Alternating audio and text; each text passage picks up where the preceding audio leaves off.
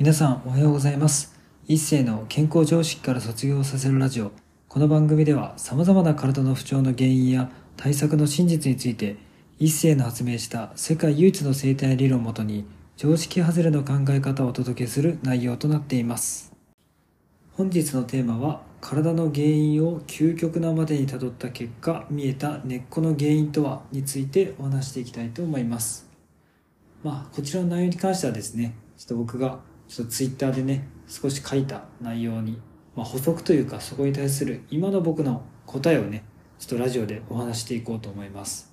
まず結論から言うと皆さん内臓とかね、まあ、筋肉が原因じゃないかとか、まあ、いろんな脳みそが原因じゃないかって言うんですけれどもじゃあ僕たちっていう個体が生まれる瞬間をまあ辿っていった結果、まあ、僕たちって赤ちゃんにから生まれてきてるし赤ちゃんからもっていうと胎児だし胎児をたどっていくともっと受精卵ってところに行き着くと思うんですよね。でその前に行くともちろんその精子とか卵子とかっていう形があると思うんですけど、まあ、正直精子と卵子の時って、まあ、2つに分かれててその2つが一緒になった時に僕たちが初めて一つの個体として、まあ、この世に誕生してる瞬間が僕は受精卵だと捉えてます。でそこで言うと受精卵の時って要するに単細胞の生物が細胞だけであとはフィルムっていう膜に包まれてますよね。ってことはこの膜に対して変な話お腹の中いる時に例えば胎児とかで胎教って言葉がある通り親が喧嘩をしたりとかいろんなストレスを浴びちゃうとその膜に傷がつくんですよね。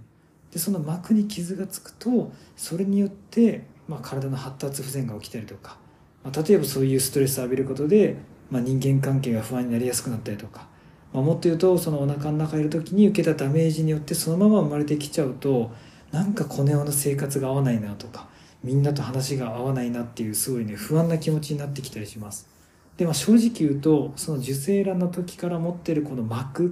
ていうものが僕は根本的な原因だと思ってます。でその膜が今僕たちで言うと自分の全身のこの体の形を作ってるこの表面の膜。それと受精卵の時と僕はまあ厳密に言うと違うんですけれども一つのフィルムで包まれてるところでは正直言って変わってないですよね本質的には。ってとこで言うと僕は原点までたどった時に受精卵の時に内臓もないし筋肉もないし腕もないし足もないし、もちろん脳みそもないしっていうところで考えるとそこに原因求めたらそれは治んないんですよね。だってその時点でないものなので。ってなると本当の根本の原因までたどると受精卵で受精卵でありそこに包まれている膜っていうところが僕は原因だと捉えて、まあ、こういうふうな生物とかね生態理論で、まあ、フィールムを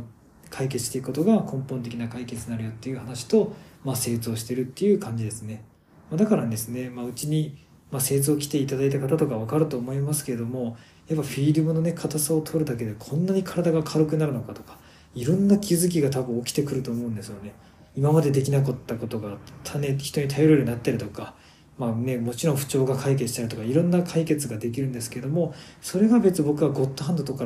ね、そういう意味じゃなくてシンプルに原理原則というか体の、ま、理論に従ってやってるから、まあ、こんだけ結果が出るし、まあ、もちろん再発がしたとしてもそれに対する対策も自分で考えれるしっていう、まあ、素晴らしい原理原則に僕はなってると思います、まあ、なのでね、まあ、皆さんこのラジオ聞いてあ受精卵のその膜だからと思ってじゃあ膜だからどうしようって言ってもね急にやっても正直わかんないと思います。だからまあ皆さんにいろいろ考えて自分でやるのはいいんですけれどもまあ、僕へのなんですけど一回自分僕の生態とかね話を聞きに来て受けるだけでも全然世界観変わるしあこんなことで体の不調って解決するんだってことをね是非体感してほしいなというふうに思います、まあ、僕もねずっと正直生態師をやってるかどうかも正直わからないので僕はまだねやりたいことがたくさんあるし、まあ、僕の中での生態っていうやり方自体が、まあ、前のラジオで話しましたけど結局家庭環境を変えていくことだし家庭環境を変えていくためには政治とか社会を変えていかなきゃいけないしで政治とか社会を変えるとなれば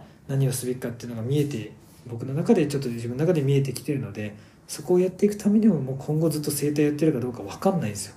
だからその時に整体してください一斉さんって言われても僕は多分しないと思うので、はい。まだから今聞けるうちに僕はこのラジオを聞いて直感でビビッときた人は精通を受けに来てほしいしで正直 LINE とか Twitter とか DM でどんだけ僕に質問してもこれ体の話なんで体感しないと無駄なので